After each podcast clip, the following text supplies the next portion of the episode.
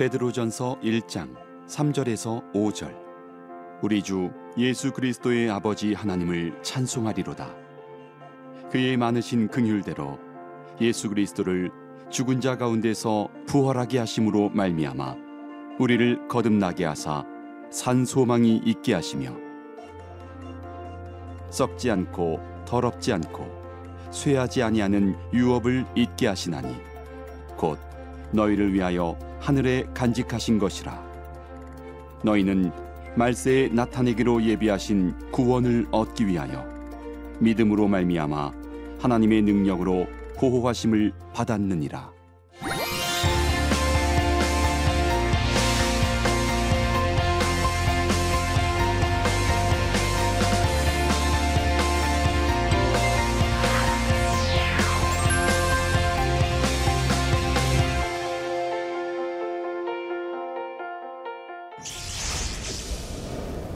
예, 여러분 안녕하세요. 반갑습니다. 저는 침례신학대학교에서 신약학을 가르치고 있는 신인철 교수입니다. 여러분과 같이 지금 베드로 전후서를 8강을 그렇게 공부를 하고 있는데 이번 시간을 통하여서 여러분이 많은 축복이 되길 바랍니다. 오늘은 베드로 전서 두 번째 강의로 그리스도인의 정체성 확립에 관해서 살펴보도록 하겠습니다. 오늘의 포인트를 세 가지가 세 가지를 제가 준비했는데 한번 보도록 그렇게 하겠습니다. 첫째, 구원에 대한 올바른 인식을 하는 것이 중요하다. 여러분 오늘날 우리가 구원이라는 개념 자체를 단어를 상당히 쉽게 사용하는 그런 경향을 가지고 있습니다.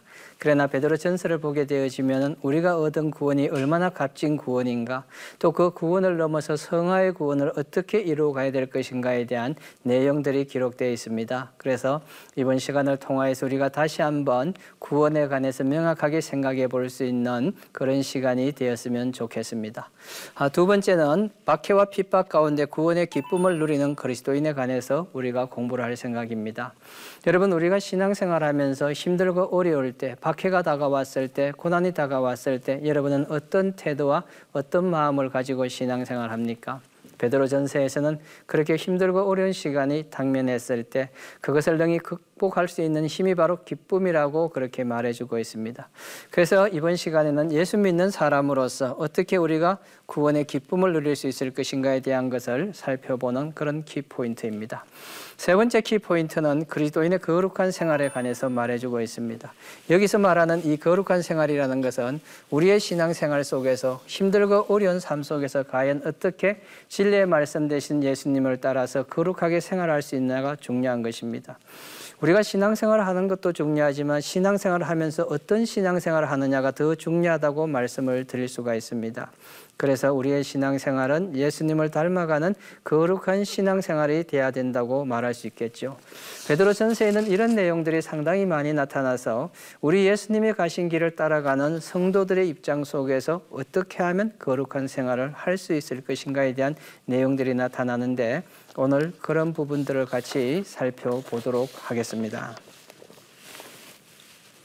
자, 그리스도인의 정체성 확립 베드로전서 1장 3절로부터 2장 3절까지의 내용을 여러분에게 설명을 해 드리도록 그렇게 하겠습니다. 자, 이 부분에 관해서 이제 학자들이 가지고 있는 견해부터 먼저 한번 생각을 해봐야 되는데 침례식 때 행한 설교라고 그렇게 말해주고 있습니다. 침례식 때 행한 설교라는 것은 거듭난 자들이 이 땅에서 어떻게 살아야 할 것인가를 설명해 주는 것이라고 말할 수 있겠죠. 누구나 신앙생활 하면서 제일 먼저 예수님을 구주로 고백하고 나면은 교회에서 의식을 치르는 것이 침례식이라고 그렇게 말할 수 있습니다.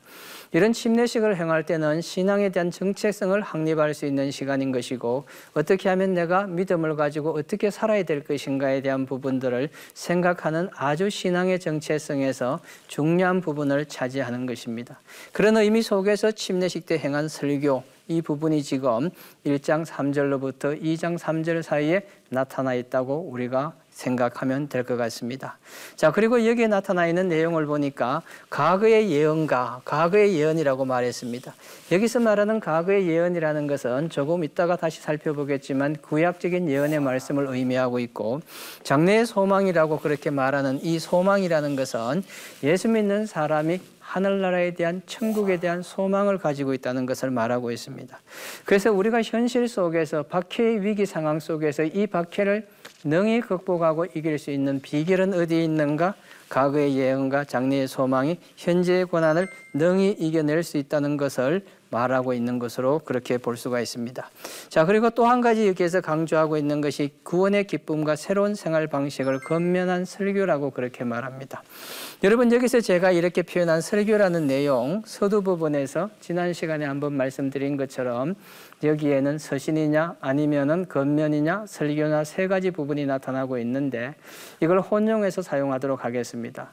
많은 학자들이 이 베드로 전서에 관해서 규정하기를 서신으로 규정하기를 원하고 설교로 규정하기를 원하고 겉면으로 규정하기를 원하지만 저는 이 세 가지 요소가 모두 담겨 있는 것이 베드로 전서라고 생각하기 때문에 여기에 설교라고 그렇게 표현을 했습니다. 그런데 이 설교의 내용이 뭔가 하면은 구원의 기쁨이라고 그렇게 말하고 있습니다. 우리의 신앙생활의 가장 핵심이 될 수 있는 요소는 바로 구원에 대한 감격과 기쁨이라고 말할 수 있습니다. 오늘날 성도들이 신앙생활 하면서 힘과 용기를 잃는 것은 그들의 마음속에 예수님을 믿고 난 다음에 느꼈던 감사와 기쁨이 사라졌기 때문에 그런 현상들이 나타나는 것이라고 말할 수 있습니다. 그런 의미 속에서 베드로 전서의 저자는 바로 많은 사람들에게 어떻게 하면 예수 믿고 신앙생활 하면서 구원의 기쁨과 감격을 가지고 살 수 있을까를 강조하고 있습니다. 그리고 또 하나 강조해주고 있는 것이 보니까 새로운 생활 방식이라고 말했습니다. 이 새로운 생활 방식이라고 말하고 있는 것은 예수 믿는 사람은 새로운 삶에 대한 지향이 돼야 된다는 것이죠. 그래서 예수님을 알고 난 다음 내가 어떻게 살아야 될 것인가, 무엇을 하고 살아야 될 것인가에 대한 내용들을 설명하고 있는 것입니다. 자, 이런 의미 속에서 그리스도인의 정체성 확립이 중요하다는 것을 지금 여러분에게 말씀을 드리고 있는 것입니다. 자, 그러면 그 가운데 첫 번째 내용을 한번 살펴보도록 하겠습니다. 구원의 큰 기쁨을 주신 하나님께 감사하라 그렇게 말하고 있습니다. 여기에 보니까 구원의 큰 기쁨, 구원을 얻은 사람들이 누리는 기쁨에 관해서 말하고 있고 이것에 감사라고 이야기하고 있는데 그렇다고 한다면은 이 구원을 어떻게 우리가 이해를 해야 될 것인가를 한번 살펴보도록 그렇게 하겠습니다.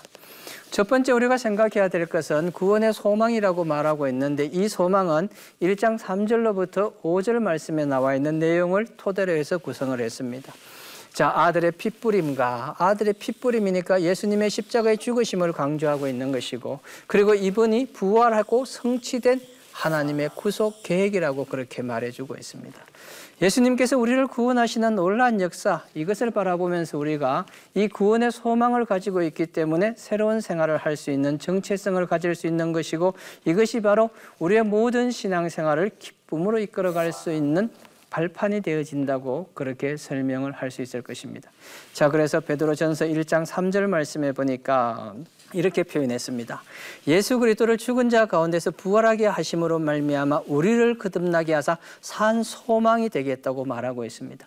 그러니까 우리는 구원을 받고 난 다음에 이 구원으로 인하여 산 소망이 되어서 살아있는 소망을 가지고 있는 존재라는 것을 말해주고 있는 것이죠.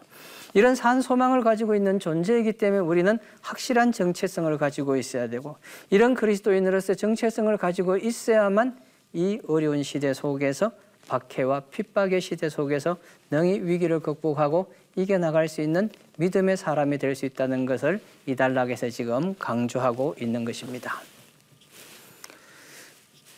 자, 그러면 구원의 소망이라는 것을 다시 다른 각도에서 한번 살펴보도록 그렇게 하겠습니다. 여기에 산 소망이라고 했는데 이 산 소망은 하늘에 있는, 하늘에 있는 산 소망을 나타낸다고 말하고 있죠. 썩지 않고 더럽지 않고 쇠하지 않는 기업에 대한 소망을 가지고 있다고 말하고 있습니다. 자, 쇠하지 않고 더럽지 않고 썩지 않는다는 표현을 썼다는 것은 영원하다는 것을 의미하는 것으로 볼 수 있겠죠. 이런 영원한 기업을 우리가 가질 수 있는데 이 영원한 기업은 바로 예수님을 믿음으로 우리가 얻은 기업인데 이 기업은 하늘나라에 대한 소망이라고 그렇게 말씀을 드릴 수가 있습니다. 자, 기업에 대한 것을 다시 한번 설명하는데 그 설명하는 내용에 보니까 여기에 나와 있는 이 기업은 하나님이 이스라엘 백성에게 약속하신 가나안 땅이라고 그렇게 말할 수 있죠. 그래서 출애굽 하는 과정 속에서 이스라엘 백성들은 가나안 땅에 들어가기 위해서 가나안 땅에 대한 소망을 두고 그들의 기업을 얻기 위해서 들어간 것을 볼 수가 있습니다. 가나안 땅에 들어가는 이 내용에 관해서 여러분에게 간단하게 설명을 드린다고 한다면은 사사기 1장에 나와 있는 내용에 보면은 하나님께서 여호수아가 죽고 난 다음에 이스라엘 백성들이 가나안으로 올라가기 위해서 정복 전쟁을 하기 위해서 필요한 이야기를 하면서 유다 지파를 불러 가지고 정복 전쟁에 앞장서라고 그렇게 말합니다. 유다는 힘이 없는 사람이었지만 하나님의 선택을 받고 그가 자기 형제 중에 가장 연약한 시몬에게 도움을 요청해요. 두 지파가 올라가서 가나안을 정복하는 그런 역사를 우리가 보았습니다. 이와 마찬가지로 하나님의 백성은 신앙의 정체성을 가지고 있는 구원받은 사람들은 구약에서 이스라엘 백성이 가나안 땅을 향하여 나아갔던 것처럼 그리스도인은 하나님의 기업이라는 사실을 알고 내가 하나님의 기업이라는 사실을 기억하고 새 이스라엘의 백성이 되었다는 유 이스라엘이라는 이 의식을 가지고 있어야 된다는 것을 말하고 있습니다. 그러면은 여기서 말하는 기업이라는 것은 미래적인 의미를 담고 있는 기업이라고 그렇게 말할 수 있습니다. 지금 현재 우리가 이 땅에 살고 있는 기업을 의미하는 것이 아니라 우리의 소망되고 미래가 되는 천국에서 누리게 되는 기업에 관해서 설명을 하고 있는 것이죠. 그래서 기업은 미래적이며 현재 그리스도인은 믿음을 통해 맛볼 수 있다 그렇게 말해주고 있는 것입니다. 여러분 우리가 지금 신앙생활을 하면서 이 신앙생활 가운데 즐거움이 있고 행복이 있습니까? 여러분이 예수님을 믿고 구원받은 믿음의 사람으로서 오늘을 살아가면서 행복하다고 느끼고 있습니까? 여러분이 그 행복을 느낀다는 그 단어 속에 담겨져 있는 의미는 바로 우리의 기업이 있다는 것이죠. 우리가 소유한 기업이 있는데 그 기업은 영원한 기업이며 바로 하늘나라에 대한 소망이라고 그렇게 말씀을 드릴 수가 있습니다. 우리 주 예수 그리스도 의 아버지 하나님을 찬송하리로다. 그의 많으신 긍휼대로 예수 그리스도를 죽은 자 가운데서 부활하게 하심으로 말미암아 우리를 거듭나게 하사 산 소망이 있게 하고 여기서 산 소망이라는 것이 베드로전서에서 굉장히 중요한 의미를 던져주고 있죠. 조금 있다가 다시 한번 살펴보겠지만 박해 상황이기 때문에 산 소망이란 의미가 굉장히 깊이 있게 우리의 삶 속에 다가온다는 것을 말해주고 있습니다. 고난과 고통과 어려움 속에 빠져 있는 상태 속에서 그 고통스러운 환경 속에서 누가 우리에게 희망이 되어질 것인가? 그 희망이 바로 산소망 되시는 예수님이고 기업인 천국이라는 것을 생각했을 때 모든 그리스도인들은 아마 자기의 신앙에 대한 정체성을 확립할 수 있는 그런 중요한 기회가 되어질 것이라고 생각합니다. 이런 의미 속에서 썩지 않고 더럽지 않고 쇠하지 아니하는 유업을 있게 하시니 곧 너희를 위하여 하늘에 간직하신 것이라 너희는 말세에 나타나기로 예비하신 구원을 얻기 위하여 얻기 위하여 뭐가 강조되었습니까? 믿음으로 말미암아라는 강조됐죠. 믿음으로 말미암아. 그러니까 신앙의 정체성을 제대로 확립하고 믿음으로 살아가기 위해서 그리스도인들에게 제일 중요한 것은 믿음으로 말미암아 믿음을 따라서 가능한 것이라고 그렇게 강조를 해주고 있는 것입니다. 자, 그러면 이렇게 구원을 얻은 사람들은 어떻게 생활하고 살아야 될 것인가? 구원의 기쁨을 가지고 살아야 된다고 1장 6절로부터 9절 말씀에서 설명하고 있습니다. 그 첫 번째 나오는 단어가 사실 우리의 신앙생활 속에서 실천하기가 굉장히 어려운 단어입니다. 지금 이 방송을 시청하고 있는 강의를 듣고 계시는 여러분들도 사실 여기에 나와 있는 고난 가운데서 기뻐하라는 이 단어를 보면 굉장히 힘들고 어려울 것이라고 그렇게 생각합니다. 고난 가운데서도 기뻐하라는 것은 지금 현실 상황 속에서는 도저히 극복할 수 없는 위기와 어려움이 나에게 다가와 있습니다. 이 문제를 해결하기 위해서는 다른 사람들의 수없이 많은 도움을 받아야 되고 요청을 받아야 되는 그런 위기 상황 속에 직면해 있는데 그 위기 속에서 고난 가운데도 기뻐하라는 말씀입니다. 이거는 베드로 전서가 우리에게 던지고 있는 신앙 정체성 확립의 엄청나게 중요한 키포인트라고 말할 수 있는 것이죠. 그래서 베드로 전서를 받고 있는 사람들에게 고난 가운데도 기뻐하라고 강조하고 있는 것입니다. 자, 그 다음에 두 번째는 잠깐의 핍박과 고난은 구원을 가져다 준다고 이야기하고 있습니다. 이 성경 구절이 1장 7절 말씀인데 너희 믿음의 확실함은 여기에 보니까 믿음이 확실하다고 이야기하고 있습니다. 믿음이 확실하다는 이 표현을 썼다는 것은 베드로 천세의 지금 독자들이 신앙 정체성을 명확히 하라, 확실하게 하라, 반드시 하라, 굳게 서게 하라 그런 의미로 우리가 생각해 볼 수 있는 것입니다. 그러면서 불로 연단하여도 없어지지 않는다. 불로 연단하여도 없어지지 않는다는 이 불로라는 단어가 가지고 있는 것은 박해를 의미하는 것입니다. 고난과 고통을 의미하는 것이죠. 이런 고난과 고통이 있다고 할지라도 이것을 능히 극복할 수 있는 금보다 더 귀하여 예수 그리스도께서 나타나실 때에 칭찬과 영광과 존귀를 그러면은 여기에 칭찬받는 것과 영광과 존귀함을 얻는 것은 결국 뭔가 하면은 불로 시험을 받는 것을 얘기하고 있는 것이죠. 그러니까 우리가 산 소망을 가지고 있는 신앙 정체성을 유지한다는 것은 결국 뭘 말하는가 하면은 이 박해 자체를 능히 극복할 수 있는 박해를 능히 극복할 수 있는 은혜가 있어야 되고 그렇게 되면은 이런 결과를 가져온다고 말해주고 있습니다. 하나님의 백성은 가상적인 것보다 보이지 않는 하나님을 신뢰하는 것이 중요하다. 그 당시에 가상적인 것은 박해란 말이에요. 고난이란 말이에요. 지금 눈앞에 오는 적대자들이 나를 힘들게 하고 어렵게 하는 현상이라고 말할 수 있는 것입니다.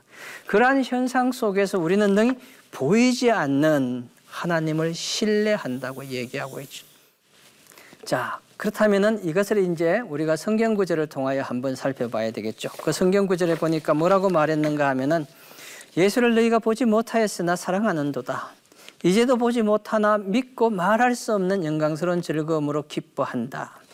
너희가 보지 못하였으나 사랑한다. 보지 못했지만 사랑한다고 얘기하고 있습니다. 현실에서는 멀리 계신 것지만 그분을 사랑한다는 것이죠. 이제도 보지 못하나 믿는다고 이야기하고 있습니다. 말할 수 없는 영광스러운 즐거움으로 기뻐할 것이다. 그렇게 설명하고 있습니다. 자, 그러면 다음 단계로 건너가서 이 구원에 대한 증거들을 한번 살펴봐야 되겠죠. 구원의 기쁨 이런 것들을 설명하면서 고난 속에서 즐거운 삶을 살아야 된다는 것을 강조하면서 기독교인이 어떻게 신앙 정체성을 잘 확립해 나갈 것인가에 대한 설명을 하고 난 다음에 이 증거들이 있는데 여기에서 말하는 증거들은 구약에서 온 증거라고 그렇게 말할 수 있습니다. 자, 그 증거들 중에서 첫 번째 보니까 구약 예언자들의 예언이 성취되어졌는데 성령을 통해서 성취가 되어졌다고 그렇게 말하고 있습니다. 성령을 통해서 성취가 되어졌다. 성령을 통해서 됐다는 것이죠. 그 다음에 하나님의 영이 예언자들 속에 있음을 의미하고 있는데 하나님의 영이 예언자들 속에 있다는 것은 그들을 사용하셔서 우리에게 이것이 구원의 정인들로 나타난다고 말하고 있습니다. 이 부분은 사실 우리가 따지면은 히브리서에 나타나고 있는 믿음장이라고 그렇게 설명하고 있습니다. 그렇게 비교할 수 있다고 볼 수 있겠죠. 자, 히브리서에 보면은 믿음의 선진들에 관해서 그렇게 많은 이야기를 하고 난 다음에 그런 믿음을 가진 사람들이 이미 앞서서 신앙생활을 했기 때문에 여러분들도 믿음을 굳건하게 지키십시오. 이렇게 건면한 내용이 히브리서에 나타나고 있습니다.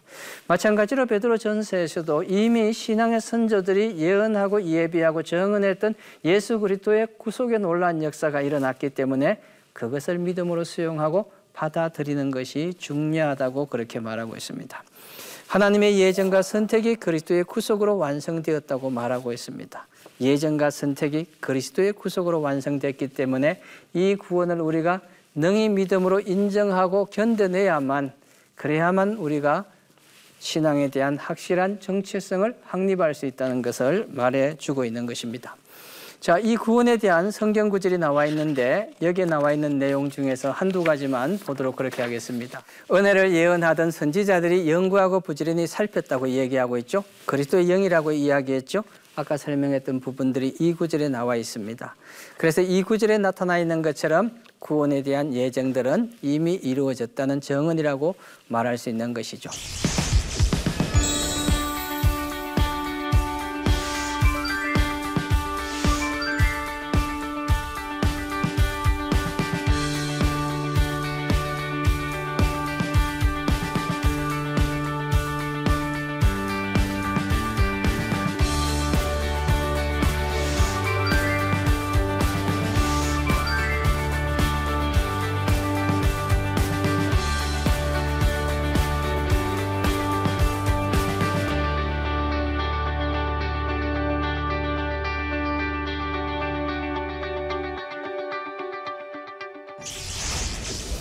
번째 구원받은 그리스도인은 새로운 생활을 해야 되는데 어떻게 하면 새로운 생활을 할 수 있을 것인가? 첫 번째로 살펴보니까 그리스도인의 거룩한 삶이라고 그렇게 말했습니다. 그리스도인이 거룩한 삶을 산다는 것은 재림을 대비하는 것이죠. 예수님이 오심을 대비하는 것이고 그래서 예수님이 나타나실 때 너희에게 가져다 주실 은혜를 온전히 바라고 그래서 거룩한 자가 되어지라고 설명하고 있습니다. 거룩한 자가 되기 위해서 우리가 실행해야 될 삶이 있는데 그게 지금 여기에 네 가지로 나타나 있습니다. 근신하라 마음을 가다듬으라는 것이죠. 허리를 동여매라는 것은 신앙의 자세를 바로 하는 것입니다. 올바로 하는 것이라고 말씀할 수 있는 것이죠. 순종의 자녀로 살라 그렇게 말씀해 주고 있고 거룩하게 살라고 말하고 있습니다. 이런 거룩한 생활을 지향한다는 것은 결국 무엇을 말하는가 하면은 우리 주님이 다시 오시는 재림을 예비하는 삶을 살기 위해서 여러분의 신앙의 정체성을 온전히 확립해 있으라고 말하고 있는 내용입니다. 자, 이런 거룩한 삶을 살아야 되는 이유에 관해서 설명하고 있는데 거기에 보니까 예수 그리스도의 보혈의 피가 거룩하게 하기 때문에 어린 양의 보혈의 피가 우리를 거룩하게 만들어 주었기 때문에 거듭난 새로운 신앙의 정체성을 가진 사람으로 만들어 주었기 때문에 우리는 거룩한 삶을 살아야 되는 것입니다. 무가치한 삶에서 구원을 받았습니다. 과거에 예수님을 알지 못하던 삶에서 이제는 예수님을 알고 내가 인생을 어떻게 살아야 될 것인가, 무엇을 해야 될 것인가에 대한 명확한 정체성을 확립했기 때문에 그렇게 살라고 말하고 있는 것이죠. 모든 정력을 버리고 하나님을 우선순위에 두고 살아가는 삶을 실천하라고 말합니다. 하나님께서는 이런 삶을 우리에게 명령했는데 하나님이 명령한 삶은 베드로전서 1장 23절에 너희가 거듭난 것은 새롭게 되어진 거듭났다는 것은 썩어질 씨로 된 것이 아니요 썩지 아니할 씨로 되어졌다고 얘기하고 있죠. 항상 있는 하나님의 말씀으로 되어졌다는 것을 말하고 있습니다. 하나님의 말씀으로 새롭게 태어난 자들이라는 것은 하나님의 말씀을 따라 서로 사랑하며 살아가야 되는 삶을 실천하라고 말하고 있는 것입니다. 우리의 신앙 정체성은 구원에 대한 명확성을 이해하는 것이고 그 구원에 대한 명확성을 이해하고 난 다음 박해와 어려운 현실 속에서 하나님의 말씀을 따라 살아가는 삶을 계속 지향해 가는 것이 바로 그리스도인의 올바른 신앙 정체성이라고 그렇게 말하고 있습니다. 자, 그러면 하나님이 명령한 삶은 무엇인가? 그 부분에 관해서 한번 살펴보겠습니다. 하나님이 명한 삶은 진리를 순종함으로 자신을 정결하게 한다는 것입니다. 구원받은 사람으로 내 삶이 거룩하게 되어진다는 것이죠. 진심으로 형제를 사랑할 수 있는 마음을 가지는 것입니다. 여기에서 사랑이라는 것이 나왔지만 그 앞에 붙어 있는 진심으로가 중요한 의미를 가지고 있죠. 참된 믿음과 신앙을 가지고 사랑하라는 것입니다. 마음을 다하여 진심으로 서로 깊이 사랑하라. 평범한 사랑을 말하는 것이 아니고 깊이 사랑하라는 그런 의미를 두고 있습니다. 그럼 이런 삶을 살기 위해서 우리가 해야 되는 것이 무엇인가? 말씀을 따라 사는 삶을 실천하는 것입니다. 여러분 오늘 우리가 예수를 믿고 있지만 신앙생활하고 있지만 우리의 신앙생활에서 가장 중요한 기초는 바로 말씀이라고 그렇게 말씀드릴 수가 있습니다. 하나님의 말씀을 따라 산다는 것은 무엇을 의미하는가?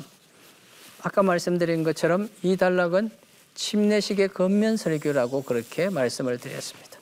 그래서 베드로전서 2장 1절 말씀에 보니까 그러므로 모든 악독과 모든 기만과 외식과 시기와 모든 비방하는 말을 버리고 버리라고 이야기하고 있습니다. 그런데 여기서 버리고의 의미는 벗으라는 의미입니다. 우리가 신약 성경을 읽는 과정 속에서 벗는다는 이야기가 나타나면 그것은 이미 침례식과 연관된 것으로 그렇게 생각하면 될 것 같습니다. 자, 그러면은 벗는다는 의미가 뭐냐? 모든 악과 거짓을 버리라. 위선자가 되지 말라. 시기하며 험담하지 말라. 순결한 말씀을 사모하라고 그렇게 이야기하고 있습니다. 이 부분에 대한 성경 구절을 보니까 너희가 주의 인자심을 맛보았으면 그리하라. 우리가 예수님을 구주로 영접하고 새로운 삶에 대한 신앙 정체성을 확립한 믿음의 사람이라고 한다면은 변함없이 주의 인자하심을 경험했기 때문에 그런 삶을 실천하고 나가야 된다는 것을 강조하고 있는 것입니다. 자, 그러면은 오늘 우리가 보았던 강의에 대한 우리 삶에 무엇을 적용해야 될 것인가 적용점을 한번 살펴보도록 그렇게 하겠습니다. 첫째, 진정한 구원의 의미와 적용에 대해 생각해 보자. 진정한 구원이라는 것은 우리의 신앙생활 속에서 가장 중요한 것은 내가 하나님의 자녀가 되어졌다는 것을 말합니다.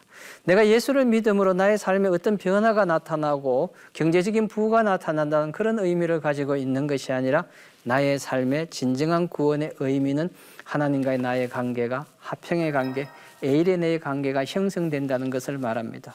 두 번째, 그리스도인으로서 거룩한 삶을 살아야 하는 이유는 무엇인가?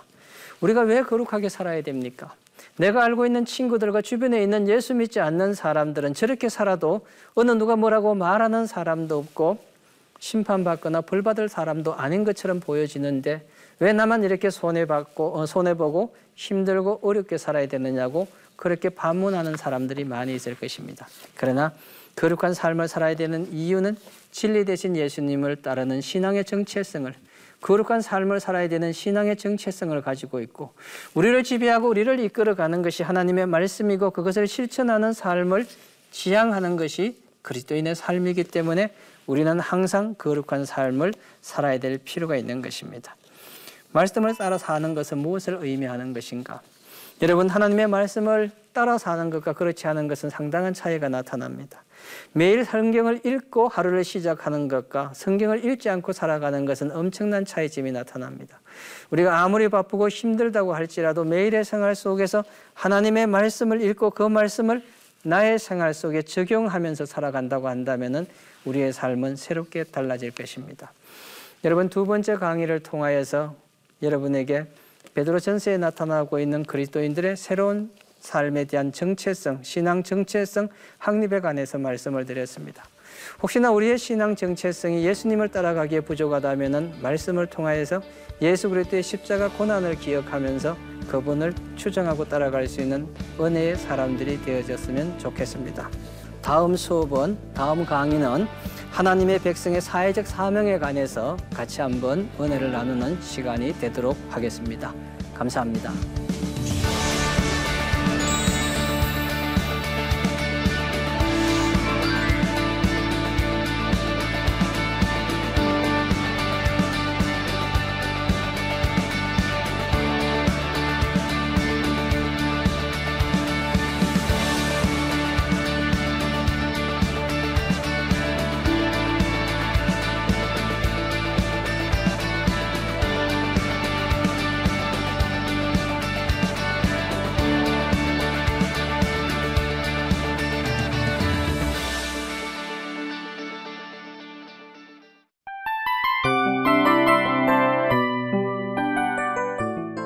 이 프로그램은 청취자 여러분의 소중한 후원으로 제작됩니다.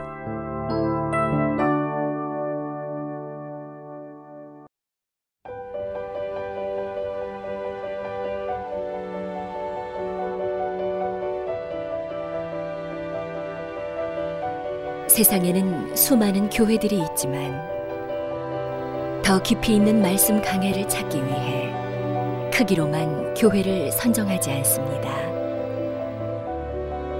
보다 좋은 영적 콘텐츠를 더 많이 나누기 위해 방송비를 받지 않습니다. 1년 365일 복음만 전하고 싶어서 우리는 광고를 하지 않습니다. 온누리의 복음을 땅끝까지 CGN TV와 함께 땅끝 성교사가 되주세요